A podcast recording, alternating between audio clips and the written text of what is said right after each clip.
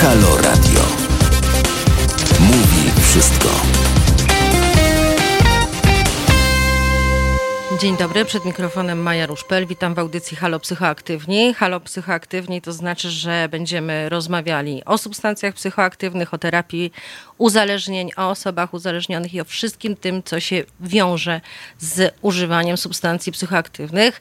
Zapowiedziałam na Facebooku, że dzisiaj wsadzimy e, w kij w mrowisko. E, moją gościnią jest Magdalena Kotyza, która jest psychoterapeutką, członkinią Komisji Etyki działającej przy Krajowym Biurze do Spraw Przeciwdziałania Narkomanii, superwizorką, ale także psychoterapeutką w Laboratorium Psychoedukacji i prezeską Dobrost Fundacji Dobrostanu Ogólnego. Dzień dobry. Dzień dobry.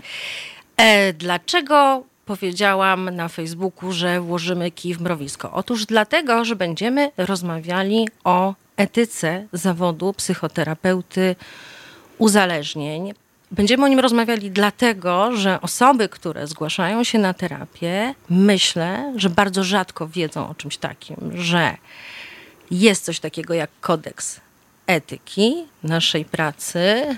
Myślę, że często pacjenci nie zdają sobie sprawy z tego, że ich e, psychoterapeuci uzależnień łamią ten kodeks etyki. Myślę, że często są bezradni wobec tego. I traktuję tę rozmowę trochę edukacyjnie, a też tak trochę interwencyjnie do całego naszego środowiska, że warto się chyba tym tematem przestrzegania e, etyki, kodeksu etyki w naszym zawodzie może bardziej zająć.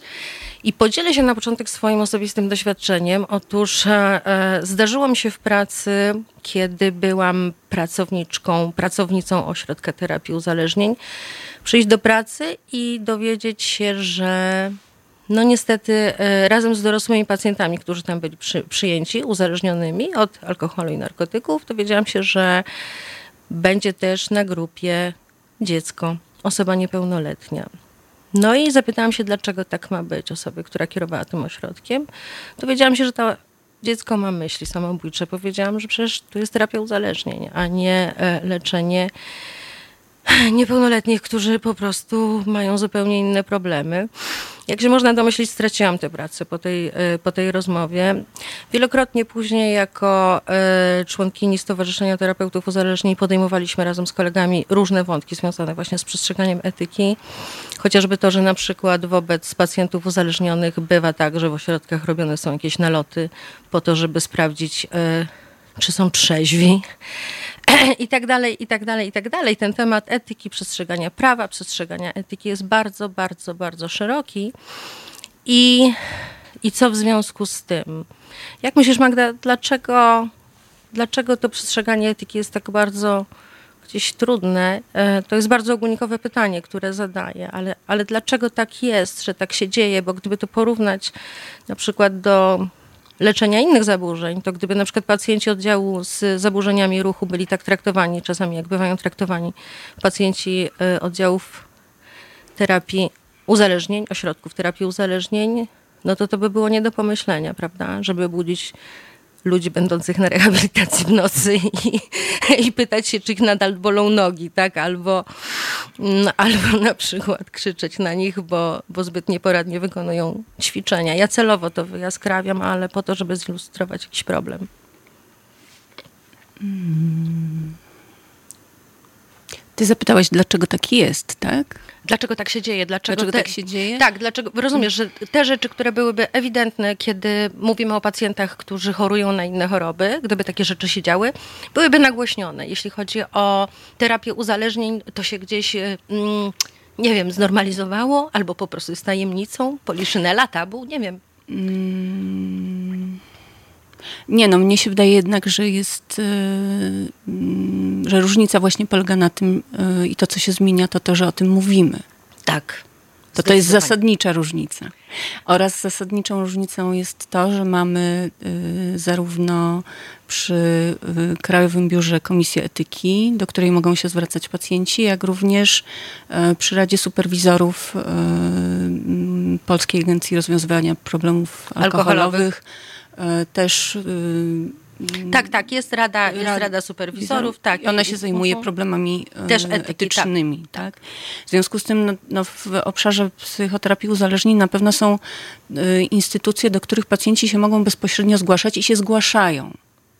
Mhm. E, I to jest zasadnicza różnica na przestrzeni mm, tych, nie wiem, 30, 40 e, lat e, istnienia mm, tej komisji, insty, tak? instytuc, instytucji w ogóle, które zajmują się lecznictwem uzależnień w Polsce. Tak? W takim sensie, że na przestrzeni powiedzmy 40 lat historii lecznictwa uzależnień w Polsce to się diametralnie zmieniło, ponieważ powstała, powstały te komisje, powstały te e, instytucje i pacjenci się do nich zgłaszają. A powiedz mi proszę, ty jesteś e, zastępczynią przewodniczącego Komisji Etyki. E, jak długo jesteś e, w tej komisji? Ile lat? Y, nie wiesz. Nie pamiętam. pamiętam. Znaczy to, się, to się zmieniało i ta nasza kadencja jest przedłużana, ponieważ wiadomo już dzisiaj, że te, te dwie jednostki dążą do połączenia, w związku z czym będziemy ujednolicać e, zarówno te kodeksy, jak i procedury z nimi tak, związane. Tak, tak, Ale ja chciałam powiedzieć, bo tak wracając bo, do twojego po, pytania. Poczekaj, bo chciałam się ciebie zapytać, ty Dobra. mówisz, że się zmienia, e, że ludzie się zgłaszają, dlatego zapytałam, ile lat jesteś w tej komisji, bo chciałam się zapytać, czy to z roku na rok po prostu liczba zgłoszeń ze strony pacjentów wzrasta? E, tego nie wiem i nie, nie, nie mhm. żeby nie przekłamać, to yy, ponieważ my teraz pracujemy w trochę innym systemie niż kiedyś, bo kiedyś spotykaliśmy się całą komisją, żeby rozpatrywać e, poszczególne sprawy, a teraz yy, dzielimy to na mniejsze zespoły, więc yy, ja taką wiedzę ma pewnie Janusz Strzelecki, nie, który jest przewodniczącym, który jest przewodniczącym mhm. tej komisji. Okay. Ale tak, e, ale przepraszam za sformułowanie na oko, to tak, ilość tych spraw się zwiększa. Okej, okay, ale wracając do tego, że okej, okay, mamy komisję etyki, mamy kodeks etyki, ale to niestety nie zmienia faktu, że rzeczy, o których ja powiedziałam, e, się zdarzają, tak, że... Mhm jakby to nazwać, wiesz, ja pamiętam na przykład, że my z kolegami właśnie ze Stowarzyszenia Terapeutów Uzależnień bardzo podkreślaliśmy, e, kiedy organizowaliśmy taką akcję Stacja Etyka, gdzie zapraszaliśmy pacjentów, żeby się właśnie do nas zgłaszali. Chcieliśmy taki napisać raport nadużyć, co ich spotkało na terapii staraliśmy się też edukować pacjentów, o czym powinni wiedzieć, tak? To znaczy, mhm. kiedy ich, ich granice, ich prawa są przekraczane. I akurat w naszym przypadku było tak, mimo tego, że to już było dwa lata temu, wysłaliśmy to i na, na Facebook. No staraliśmy się to bardzo rozpromować, żeby pacjenci zgłaszali właśnie nadużycia do nas. Nikt do nas nie napisał. I to mnie tak martwi, wiesz, że, że mi się wydaje, że po prostu pacjenci nie zdają sobie sprawy, jakie przysługują im prawa, tak? To się też bierze z braku takiej szerokiej psychoedukacji, że że trochę nie odróżniają na przykład psychologa od psychoterapeuty czy specjalisty terapii uzależnień i w momencie, kiedy szukają terapii, bywają bardzo zdesperowani, rozumiesz, że szukają dramatycznie pomocy, a nie weryfikują nie sprawdzają pewnych informacji, bo być może nawet nie wiedzą, co mają sprawdzić. To na pewno i myślę, że to, co trzeba powiedzieć, to to, że istnieje różnica pomiędzy y, psychoterapeutami a psychoterapeutami uzależnień. I też e, historycznie tak jest, że e, no, psychoterapeuci e, tak zwani, mieli pewien kłopot z uzależnieniem. Kiedyś standardem było to, że pacjent, który deklarował nadużywanie jakiejś substancji, dostawał taką informację: proszę iść sobie załatwić problem uzależnienia i wrócić na psychoterapię. W sensie po prostu, jeśli pan pije, to ma pan przestać to, pić. To, to też, tak. Czyli proszę mieć, przestać mieć ten objaw, wtedy zacznę pana leczyć. Mhm. natomiast dzisiaj e, i to mm, no, trzeba powiedzieć, że nie, w Polsce w ogóle nie jest jasne, kto jest e, psychoterapeutą, to znaczy formalnie nie ma takiego zawodu. Można założyć działalność gospodarczą o takiej nazwie i nie ma żadnej regulacji, która e, będzie chroniła e, pacjentów przed korzystaniem poza nimi samymi, tak? przed korzystaniem z usług kogoś, kto uprawnień nie ma. Tak. W związku z tym y, trzeba, to co pacjenci sądzę muszą wiedzieć, to to, że e, no, nie ma żadnych i nie ma żadnych regulacji prawnych dla tak zwanego zawodu psychoterapeuty.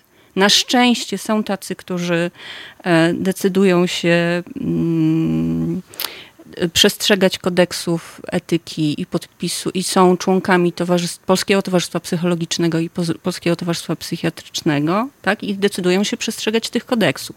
Ale um,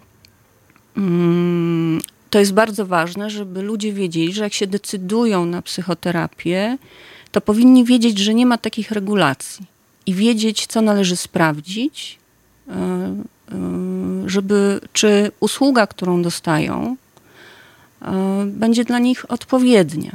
Tak? Czy, no i, i czy też, będzie i też będzie profesjonalna, profesjonalna po, po prostu. prostu. Tak, tak. Ja bym na przykład do takich rzeczy, które warto, jeśli ktokolwiek, kto nas słucha, zastanawia się nad podjęciem terapii uzależnień, e, to żeby na początek e, po prostu sprawdził kompetencje osoby, do której się chce wybrać, tak, e, na stronie internetowej Moim zdaniem to powinien być obowiązek, żeby umieszczać takie informacje o sobie, a jakie szkoły ta osoba ukończyła, czy właśnie na przykład podpisała kodeks etyki, a listę osób, które podpisały taki kodeks można znaleźć na stronie e, www.kodeksetyki.pl, tam jest prawie 700 osób, wczoraj to sprawdzałam, mhm. a więc tak, myślę sobie, że trzeba sprawdzić, czy, czy ta osoba ma ukończoną szkołę psychoterapii uzależnień, czy mhm. jest psychoterapeutą, tak? Mhm a czy przestrzega zasad kodeksu etyki. Co bardzo ważne, czy chodzi na superwizję, ty jesteś superwizorką, czy mogłabyś krótko powiedzieć, kim jest superwizor dla, dla specjalisty terapii uzależnień, w czym on mu pomaga i po co on jest? Mm, jak, e, mm, no to jest po prostu e, kolega, zawodowy kolega, który jest, ma większe niż ja doświadczenie zawodowe i kliniczne i lub e, pracuje, może pracować w tym samym bądź w innym niż ja podejściu. I to jest osoba, do której ja się zgłaszam, kiedy mam trudności w swojej pracy. A, yy, I zgłaszam się też z tym, że to jest osoba, do której powinnam się zgłaszać nie tylko wtedy, kiedy nagle te trudności się pojawią, tylko no, to jest rodzaj e, BHP, tak? to jest rodzaj e, jakiegoś rodzaju takiego e, działania powiedziałabym, no, higienicznego już dzisiaj. Tak? Wiadomo, że ta praca jest obciążająca, wiadomo, że mogę mieć różnego rodzaju wątpliwości. Co więcej, w przypadku terapii indywidualnej, no ja pozostaję sama z e, tym, co robię z pacjentem w gabinecie i nikt, e, pacjenci to wiedzą, no bo przecież tego doświadczają, tego nie widzi. Tak, czasem też na grupach bywa tak, że jest grupa pacjentów, ale terapeuta jest jeden i żadna druga osoba, żaden inny profesjonalista nie przygląda się tej pracy. Więc to jest bardzo ważne, żeby poddawać swoją pracę oglądowi e, innej osoby, innej po, osoby prostu, po tak. prostu, tak? Czy mhm. grupie superwizyjnej, tak? Bo to może się odbywać indywidualnie albo w grupie. Mhm. Okej, okay. czyli to, co powiedzieliśmy, to to, żeby, żeby sprawdzać kompetencje pod kątem ukończonych szkół, właśnie bycia członkiem na przykład jakiegoś stowarzyszenia, tak, jakiegoś większego organu. E, I mm, no, czy towarzystw, tak? Bo to też jest, e, tak, jest, jest e, też mm, terapeuci, psychoterapeuci uzależnień są też członkami Polskiego Towarzystwa Psychologicznego, czy Polskiego Towarzystwa Psychiatrycznego, tak? To jest. I to, to też się jest... zazębia i to też jest, i to też jest okej, okay, tak? To tak. też jest ważna bardzo informacja. Tak, to też jest bardzo ważna informacja, która też myślę, że dowodzi tego, że osoba, która prowadzi psychoterapię uzależnień, podchodzi do swojej pracy profesjonalnie i poważnie. Dobrze, to już jesteśmy po pierwszym etapie. Sprawdziliśmy, tak, czy pani tam X um, skończyła szkoły, przestrzega e, e, zasad etyki, jest członkiem jakiegoś stowarzyszenia. Co mhm. dalej? Idę na tą terapię i o czym powinienem wiedzieć? Powinnam wiedzieć. Ja jeszcze chcę wrócić do tego, co Dobrze. powiedziałaś, bo mnie się wydaje, że to, co jak e, ja czasem przyglądam się na przykład stronom internetowym różnych ośrodków albo stronom wizytówką różnych terapeutów, no to takie sformułowania skończył, skończyła wiele szkoleń, ma bogate doświadczenie, no to jest absolutnie niewystarczające, tak? My możemy, to jest informacja, którą możemy udzielić pacjentom, tak nawet szczegółowo, tak jakie szkolenia ukończyłam, jak długo pracuję w zawodzie, jakie mam doświadczenie kliniczne i pacjenci mają prawo tego nawet sądzę wymagać czy to pytać. Mhm. E, no więc e, wyobraźmy sobie taką sytuację właśnie, że już e, osoba, która szuka psychoterapeuty, który, który ma pomóc właśnie w, z problemem uzależnienia, wyobraźmy sobie, że to wszystko, o czym teraz powiedziałyśmy, zostało sprawdzone. I teraz co dalej? Ja tutaj się posłużę punktem trzecim tego kodeksu etyki, o którym mhm. rozmawiamy. Terapeuta uzależnienia określa w porozumieniu z pacjentem metody, czas i miejsce terapii oraz informuje o zasadach finansowania. Jak daleko powinien terapeuta posuwać się z przekazywanymi informacjami na pierwszym, drugim czy trzecim spotkaniu, jeśli chodzi o metody, czas? Bo Wiesz, na czym polega problem? Nie wiem, Jak... musisz chyba, tak. Wiesz, na czym polega problem? Mnie... Bo jakbym ja na przykład pierwszy raz w życiu poszła na terapię, nie wiem, jakieś Aha. 15 lat temu i terapeuta by mi powiedział, pracuję metodą behawioralno-poznawczą, mhm. wiesz, co by to dla mnie znaczyło? Nic. Nic. Mhm. Mhm. Więc jakie informacje powinien przekazać na pierwszym, drugim spotkaniu, kiedy się poznają, kiedy umawiają się na jakąś współpracę? Bo jest to no, po, po, pierwsze chyba musimy jeszcze się zrobić jeszcze jeden, znowu musimy zrobić krok e, do tyłu, do tyłu mhm. E, że mm, no, mm, tutaj w tym zapisie e, nie ma o, o celu terapii. Tak, nie ma właśnie. Tak, a wydaje mi się, że to w przypadku psychoterapii uzależnień y, jest, y, ma bardzo, to ma ogromne znaczenie.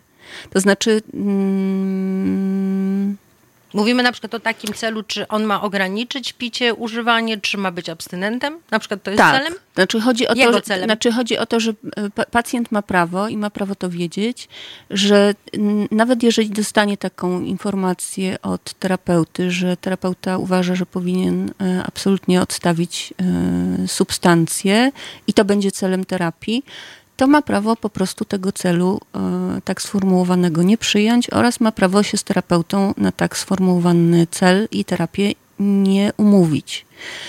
I, ma, e, I pacjent ma prawo e, powiedzieć, że no nie, on ma takie wyobrażenie, czy że ma taką potrzebę, że chce zmniejszyć ilość przyjmowanych substancji, i nie może zadeklarować tego, że no właśnie od jutra e, będzie intensywnie pracował na tym, że już mm, więcej nigdy po substancji nie weźmie. Myślę, że to, co teraz powiedziałaś, jest bardzo ważne, bo obala pewien stereotyp, który myślę, że nadal panuje w naszym społeczeństwie, że podjęcie terapii uzależnień równa się podjęcie abstynencji, albo że to jest dla wielu ludzi po prostu coś, co jest niewyobrażalne, jest przyczyną do niepodejmowania terapii to, że oni nie są w stanie powiedzieć sobie samym od jutra na przykład nie będę brał albo nie będę pił. I ja bym no chciała, no nie, szanowni państwo, powiedzieć, No że... nie jest w stanie, ponieważ to jest mhm. Y, istota tej choroby. No tak? To jest isto- też y, stąd to jest jakby to jest można nawiązać do tego, co powiedziałam wcześniej, tak, że kiedyś y, bardzo standardem było, że mm, mówiono pacjentom, proszę iść najpierw zająć się uzależnieniem, co właściwie trochę się wydaje uzasadnione, e, że to jest taki rodzaj oddziaływania obliczonego na to, żeby pacjent zaczął radzić sobie e, ze swoimi przeżyciami w inny sposób niż do tej pory, ale właściwie nie było propozycji, jak on ma sobie radzić. Tak? To znaczy, to nie pomaga w zrozumieniu tego, co się z ludźmi dzieje, a psychoterapia ma pomóc zrozumieć, co się dzieje. Tak? I dlaczego ja, mimo usilnych prób, bo pacjenci przecież często to zgłaszają, tak? no ja to y, wielokrotnie próbowałem zrobić, ale no, ląduję zawsze w tym samym miejscu. Nie, nie wiem dlaczego, nie, nie rozumiem, co się dzieje. Mhm.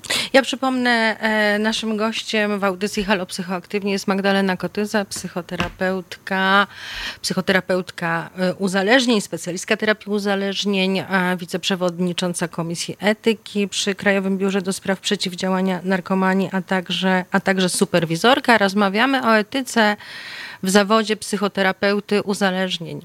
Ja chcę powiedzieć o czymś takim, co wydaje mi się kluczowe, dlaczego ta etyka jest tak ważna e, i dlaczego jest tak, e, hmm, jakby to powiedzieć,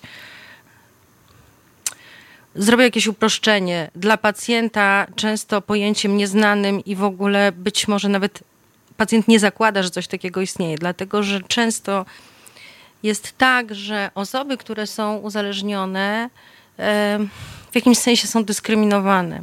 Tak? To znaczy, to, co one mają do powiedzenia, e, to, co one przeżywają, w jakimś sensie. Mm, no, nie chcę pójść na, na tak jakoś daleko posunięte ogólnienia, które się okazą, okażą być nie, nieprawdziwymi, ale chodzi mi o to, że. Um, przez lata gdzieś ukształtowało się takie myślenie, że uzależniony to jest, wiesz, na przykład oszust, manipulator, on jest zakłamany. Ja sama słyszałam takie rzeczy.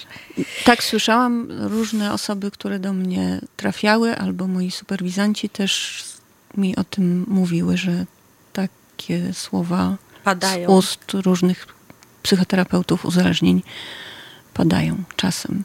Tak. tak. To jest bardzo przykre. To jest bardzo przykre i też wydaje mi się, że w momencie, kiedy ten pacjent jest na terapii i widzi, że coś się takiego dzieje, co przekracza jego granice, tak?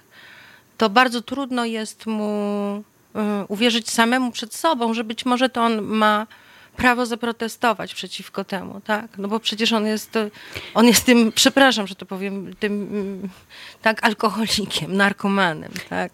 No ale to jest, e, no to tak e, porusza to, dotyka mhm. tego pytania, dlaczego e, warto wiedzieć, jak się jest schronionym.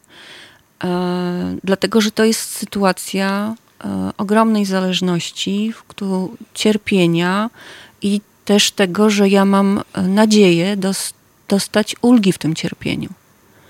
W związku z czym przeżywam też no, i wdzięczność, i rodzaj nadziei też mam w stosunku do tej osoby, która tej ulgi ma dostarczyć. E, no i jestem po prostu zależna, tak? Że pa też... pacjent jest zależny od psychoterapeuty, tak? Tak. Mhm. No, to, no to, nie jest, to nie jest równorzędna, Relacja. trzeba sobie to powiedzieć tak otwarcie, to nie jest równorzędna, otwar- y, równorzędna relacja. Tak? To ja, ja się przecież przed pacjentem nie odsłaniam, to pacjent się odsłania e, z bardzo e, intymnymi i trudnymi dla siebie sprawami przede mną.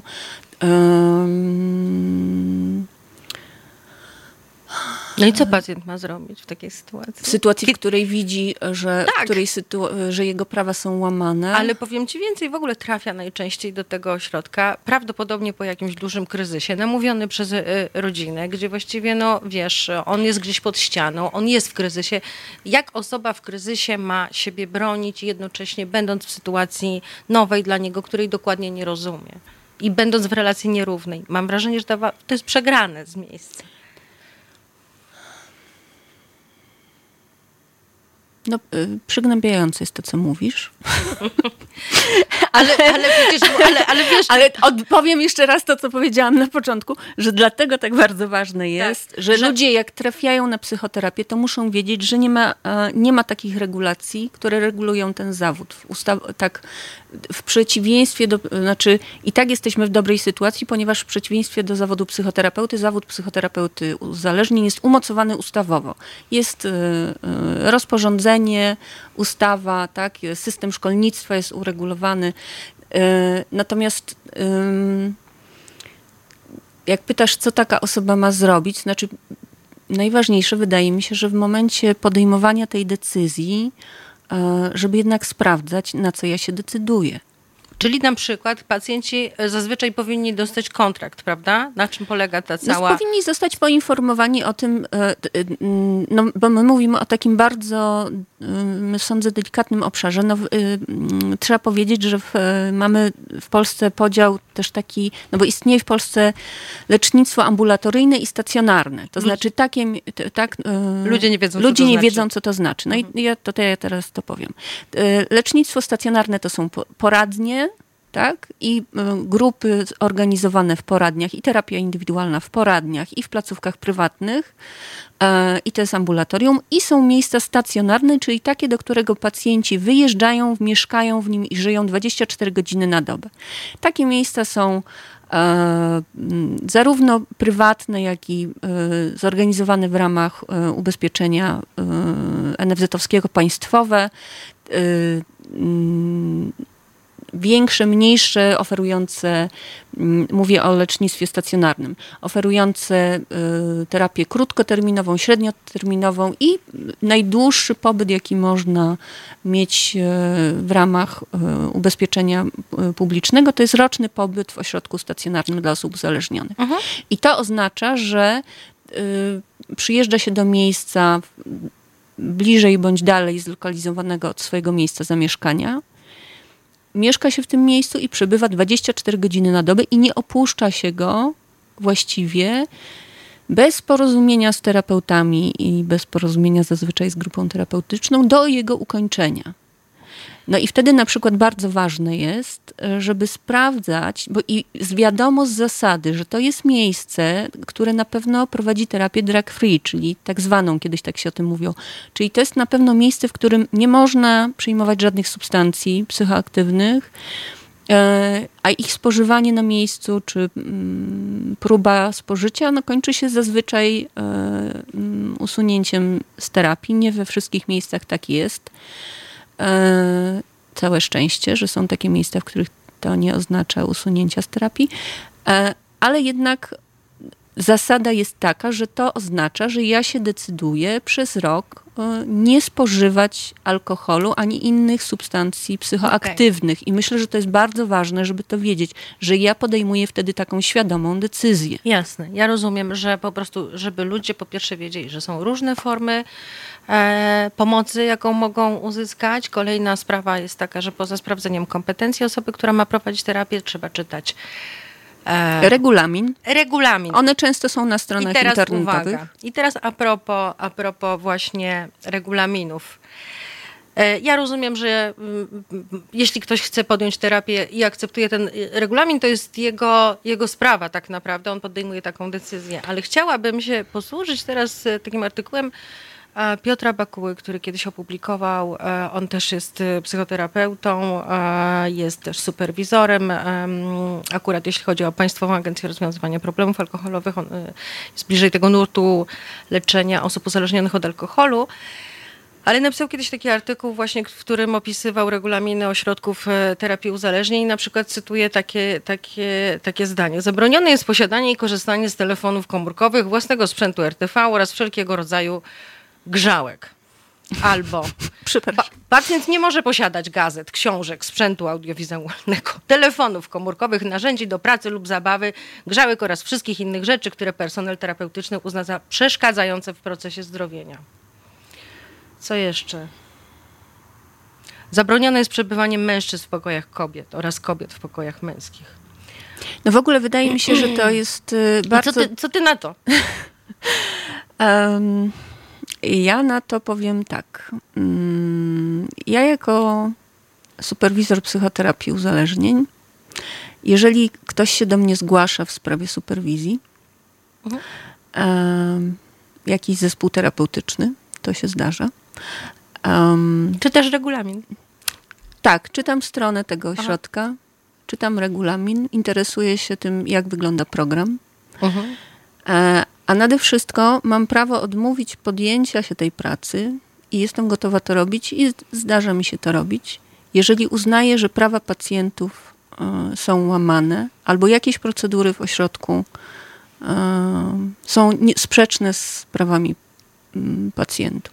W sensie rozumiem, że... Że mówię, że nie będę prowadziła... Jeżeli, że, że nie, jeżeli tak, tego że jeżeli zmienią. to nie zostanie zmienione, e, to ja po prostu nie mogę podjąć się e, tej pracy, czy nie mogę podjąć opieki superwizyjnej nad tym miejscem. Mhm. Idźmy dalej. Pacjent jest zobowiązany do poddania się kontroli abstynencji na każde żądanie personelu, o każdej porze to dnia jest- i nocy. No to jest bardzo kontrowersyjna sprawa. E, Z jednej strony, no tak jak mówię, no wydaje mi się, że to jest, e, tak jak to czytasz też, no rozumiem, że używasz dramatycznego tonu. Nie, ja się z tego śmieję po prostu. Znaczy mnie, to, znaczy mnie to i mnie to nie śmieszy, mnie to przygnębia, tak? E, Przygnębia nie, mnie ze względu na to, że mm, no, jesteśmy wobec tego nieco bezradni jako środowisko, e, sądzę. Natomiast, znaczy ja się w- właśnie bronię przed tym, między innymi tutaj rozmawiając z tobą. A ja przed z tobą. A ja z tobą. Ale powiem tak, no, z jednej strony myślę sobie, że to jest kwestia języka, jakiego my używamy w e, rozmowach z pacjentami i tego, że no ja mam taką nadzieję i też to obserwuję, to się zmienia i sama staram się brać udział w tej zmianie na tyle, na ile mogę, żebyśmy, no jednak inna jest sytuacja, jeśli ja powiem, takie są warunki, no bo przecież z drugiej strony są terapeuci, którzy jakoś swoją pracę muszą prowadzić. Tak? I jest, ja jestem gotowa podjąć się tej pracy w szczególnych warunkach. Zdarza mi się mówić y, do osób, które się do mnie zgłaszają, że jestem gotowa podjąć się tej pracy, ale tylko pod warunkiem, że będzie pan, pani na przykład pod opieką lekarza psychiatry i zgodzi, wyrazi pan zgodę, pani zgodę na to, żebym ja z tym lekarzem współpracowała. Tak? Bądź jeżeli pracuję w ośrodku, no to to jest oczywiste, że pracuję w jakimś rodzaju zes- w jakiegoś rodzaju zespole i w ramach tego zespołu, jeżeli tam e, pacjenci korzystają z leczenia u tych osób, no to wiadomo, że czy jakby ja to też to zaznaczam, ale no, ja, jasne jest, że to mm, oznacza, że ja mogę pracować w zespole z drugą osobą i się z nią konsultować w sprawie tego leczenia.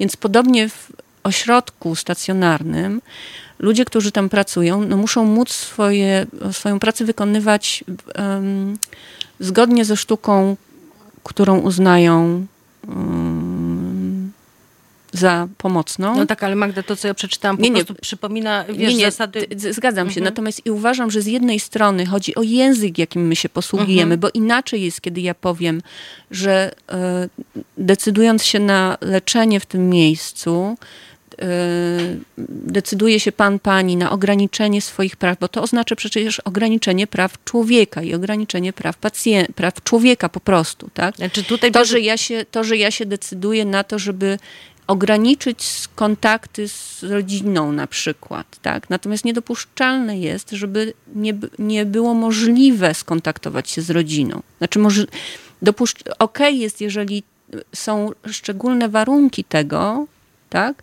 Natomiast y, wtedy, kiedy to no jest tak sformułowane, jak ty napisałaś, no to jest oczywiste, że to łamie moje prawa, tak? Nie, nie no, chcę sprostować, to nie ja napisałam. To Znaczy, przepraszam, e, ja się przyjęc- to był cytaty, prze, prze, tak, to, co tak. przeczytałaś. Tak, tak, tak. Natomiast no też to, co właśnie tutaj podnosi, myślę, to jest bardzo ważne, co podnosi Piotr Bakuła, że tak, pobyt w ośrodku terapeutycznym obwarowany jest mnóstwem zakazów i nakazów. Niektóre z nich łamią prawa konstytucyjne obywatela i łamią prawda. prawa pacjenta. Prawa, Niektóre są... łamią, ja uważam, że łamią prawa człowieka. Niektóre- Że, budzenie kogoś, że budzenie kogoś, kto ma e, problemy zdrowia psychicznego, taką, e, to, je, to, to oznacza, to, że jestem, cierpię z powodu uzależnienia, to oznacza, że mam problemy zdrowia psychicznego po prostu.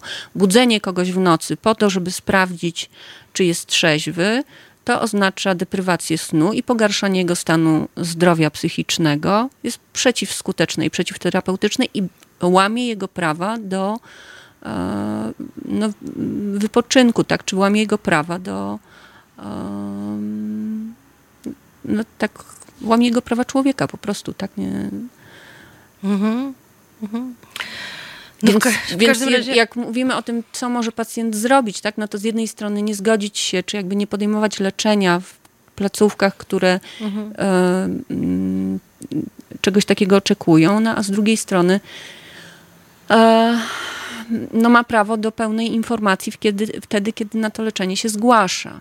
Właśnie dotyczące tego, w jaki sposób to leczenie będzie przebiegało, jaki cel jest tego, żeby na przykład on się nie kontaktował z rodziną przez tydzień, a czasem przez miesiąc.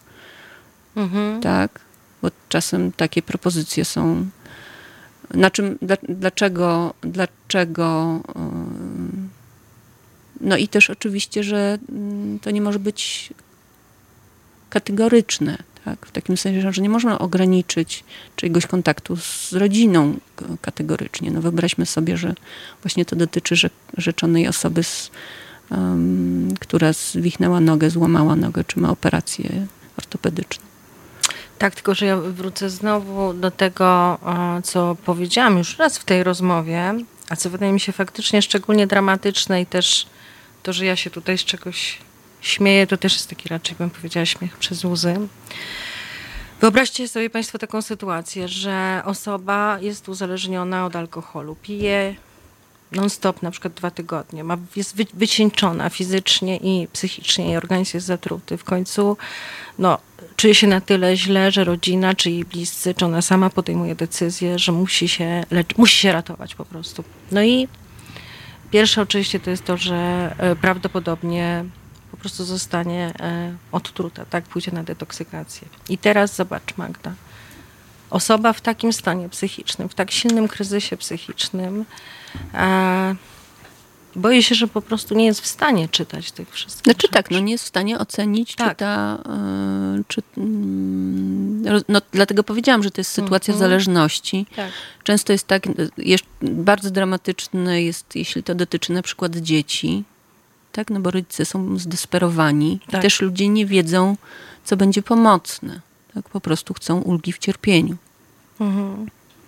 Zastanawiam się cały czas nad rozwiązaniem, bo z jednej strony mówimy o tym, że pacjenci nie znają swoich praw, że trafiają na terapię w momencie silnego kryzysu, który jednak zawęża im percepcję, prawda? Mówimy o tym, że ludzie, którzy są uzależnieni, są stygmatyzowani i gdzieś nawet nieświadomie część ludzi odbiera im pewne, pewne prawa. Coś chciałaś powiedzieć? Mm, no tak, bo myślę też o tym, bo to wydaje się no, naprawdę być skomplikowaną sprawą. E, no ja też myślę na przykład o takich osobach, które mówią czy mówiły, że im izolacja tak, od e, bodźców związanych z substancjami pomogła, czy pomaga, albo sami o to proszą. E, w takim sensie, żeby tak, no właśnie, że to ograniczenie w pewnym sensie, sensie praw było pomocne przy przerwaniu takiego dramatycznego ciągu. Ja, a odpowiadając na Twoje pytanie, no to ja myślę sobie, że mm, mnie przychodzi do głowy głównie taki pomysł, że no, trzeba by było zapytać o to pacjentów. Mhm. O co byś zapytała pacjentów? Możemy zapytać. um, no, Dlaczego nie zgłaszają z, na znaczy, przykład... Tak, znaczy mhm. ja mam takie wyobrażenie, dlaczego tak, dlaczego jeżeli uznawali, czy uznają, że e, w jakiś sposób łamane były ich prawa, to dlaczego się nie zwracają na przykład do Komisji Etyki, mm, mm, dlaczego nie... Chociaż naprawdę wydaje mi się, że to się dzieje coraz częściej. No tak, dla... albo też chyba bym też pytała, co by im pomogło, czy co, co byłoby pomocne w tej sytuacji, tak? I czy znali swoje prawa, co byłoby pomocne, bo wyobrażam sobie, że być może jakiś rodzaj e, informacji mm, na stronach e, placówek, które zajmują się lecznictwem uzależnień, właśnie byłyby, byłyby pomocne pacjentom do tego, żeby ocenić, czy to jest odpowiednie dla mnie miejsce. Tak? Mhm. Ja myślę sobie, że warto by było, kiedyś nawet coś takiego próbowaliśmy mm, w Stowarzyszeniu Terapeutów Uzależnień, coś takiego nawet zrobić, właśnie co powinien e, wiedzieć pacjent. I e, różne, było tam 10 takich podstawowych punktów, można to znaleźć zresztą w internecie do dzisiaj. E, no, ale mhm. myślę sobie, że ja jestem za tym, tak? Że pacjenci po prostu to przede wszystkim pacjenci powinni być, powinni, warto, warto, powinni nie lubię tego słowa. Warto edukować pacjentów o tym, jakie są ich prawa i jakie są e, standardy profesjonalnej terapii uzależnień, że na przykład e, e, wiele osób o tym nie wie, bo sami używają tego słowa, że na przykład właściwie to na terapii nie powinno się używać słowa alkoholik i nie, nie powinno się oczekiwać od osoby, która jest uzależniona, żeby sama siebie tak e, określała, a to z tego powodu, że e, alkoholik, słowo alkoholik pochodzi z nazwy wspólnoty samopomocowej, tak? To jest właściwie taka wspólnota wsparciowa anonimowych alkoholików, ale przecież z punktu widzenia medycznego takiego słowa nie ma. Mhm. Nie? Tak znaczy, zresztą... no jeżeli, jeżeli tak, ja to myślę, no tak, mhm. bo... Mhm. No wiesz, no, no na przykład, no nie wiem, mhm. no to jest zawsze, zawsze ten przykład podaję. No jak ktoś mhm. ma cukrzycę, no to lekarz nie mówi mu... Panie cukrzyku. Tak, albo reumatyku. Mhm. Nie? To znaczy nie buduje znaczy, się tożsamości. Chodzi, chodzi o to, że nie zwraca się do pacjentów e, etyk, e, etykietą o, opisującą ich chorobę. Tak, mhm. tak. Tak, tak. I myśmy, pamiętam, właśnie w tych zasadach o tym pisali, że... Mhm. Ja chcę powiedzieć, mhm. bo tak przychodzi mi do głowy, no, że na przykład Krajowy Biuro do Spraw Przeciwdziałania Narkomanii, no to w, w, tak wydaje mi się, że była taka kampania informacyjna dotycząca właśnie praw pacjentów e, i e, taki, to, to były informatory, takie informacje dla pacjentów, tak, dotyczące praw pacjentów. A mogą te, te informacje gdzieś jeszcze znaleźć? Bo to myślę sobie, że to by była ważna informacja, tym bardziej, że za cztery minuty kończymy naszą rozmowę, więc warto z czymś jednak e, naszych słuchaczy, z jakimś konkretnym Znaczy mnie zostawić. się wydaje, że no bardzo ważne jest, znaczy na pewno pacjenci mogą zaglądać na stronę y, Komisji Etyki do spraw przeciw, y, Komisji Etyki przy Krajowym Biurze do spraw przeciwdziałania narkomanii. Tam są zasady szczegółowe dotyczące E, zasad etycznych, które powinni przestrzegać, e, których powinni przestrzegać psychoterapeuci uzależnień. A czy można się do Was na przykład zwrócić z jakimś pytaniem, tak, jeśli się czegoś nie tak, rozumie? Tak, no można się do nas zwracać i zachęcamy do tego. Można się do nas zwracać e, w sprawie, jeżeli się czegoś nie rozumie, można się zwracać i mogą się do nas zwracać zarówno pacjenci, jak i chcę podkreślić, to terapeuci w potrzebie, bo to nie chodzi tylko o to, żeby e, terapeutów ścigać w tym obszarze, ale jednak też, żeby ich wspierać, tak? E, więc e, ja zachęcam, żeby się do nas zwracać. Na stronie internetowej jest adres e, mailowy, można do nas pisać. Mm. Wiesz co, moją intencją, też powiem a propos, a propos tego właśnie, że tu nie chodzi o to, żeby kogoś ścigać, tylko chodzi o to po prostu, no, żeby te zasady etyki stały się jakąś obowiązującą jednak normą i ja też jestem w stanie zrozumieć, dlaczego, dlaczego zdarza się tak, że, że na przykład właśnie dochodzi do jakichś przemocowych sytuacji na, podczas terapii uzależnień, dlatego, że po prostu też tak latami takie rzeczy, takie rzeczy po prostu miały miejsce. No też takie kiedyś były y, standardy. Możemy przecież znaleźć jakieś filmy na YouTube, kiedy widzimy bardzo ostre mhm. interwencje Marka Kotańskiego, na przykład, prawda? Tak. Tylko, że, że warto pamiętać, no, że to było już jakiś czas temu i tak jak wiedza na temat leczenia każdej choroby czy zaburzenia, tak samo na temat uzależnień się zmienia, tak? Tak, I... no i odchodzimy raczej od tych metod. Chociaż chciałam się cię na koniec zapytać o taką jedną rzecz. E, są e, ludzie, których ja znam, którzy byli uzależnieni i oni właśnie powiedzieli, że właśnie taka twarda ręka konfrontacyjna, dyrektywna im pomogła. I to wiesz, obala po prostu wszystko, co my tutaj e, powiedziałyśmy, właśnie, że takie po no, prostu ale to, że, ale, ale to. Że, no ale to, że ja będę trzymać granice, albo że będę y, jasno i otwarcie się wyrażać y, i deklarować, powiedziałabym, po stronie y, takiej zdrowej części, i że będę używała konfrontacji, to nie oznacza, że muszę podnosić głos, to nie oznacza, że muszę przeklinać, to nie oznacza, że muszę mówić E, używać sformułowań brutalnych, wulgarnych i oceniających. I e, to nie oznacza, że nie, nie, nie będę konfrontowała moich pacjentów e, z destrukcyjną częścią ich samych, tak? czy z destrukcyjnymi zachowaniami. To przypadku psychoterapii uzależnień bardzo trudno jest zrobić to w taki sposób, żeby, bo to, to, to jest ten kłopot, tak, żeby będąc okazując życzliwość, nie przekraczając granic, tak, w sposób yy, yy, szanujący prawa pacjentów i ich podmiotowość, jednocześnie nie dając się ponieść emocjom, bo to może być bardzo trudne w różnych sytuacjach, w sytuacjach, no, w których my się spotykamy z e, też bardzo e, trudnymi historiami. Żeby utrzymując się w tych granicach, jednocześnie e, no nie mm, jednocześnie no, trzymać się szacunku i godności tak, ludzkiej. Tak? A jednocześnie pomagać zrozumieć, jednocześnie pomóc zrozumieć, co się z tym pacjentem dzieje. Tak? Czy tak budować więzi i relacje z nim i jednocześnie nie tak, no, opowiadać się za zdrową częścią, tak, za tak nie... Mhm. Mm, Rozumiem, nie, tak. nie ulegać też złudzeniu, że jeżeli no, ktoś e, niszczy swoje życie i życie swoich bliskich, czy nie, nie, nie pozostawiać tego bez komentarza. Tak? Mhm, jasne. Bo to, że ja szanuję prawa moich pacjentów, nie oznacza, że nie komentuję tego z czym się nie zgadzam. Z czym się nie zgadzam, czy co uznaję za destruktywne.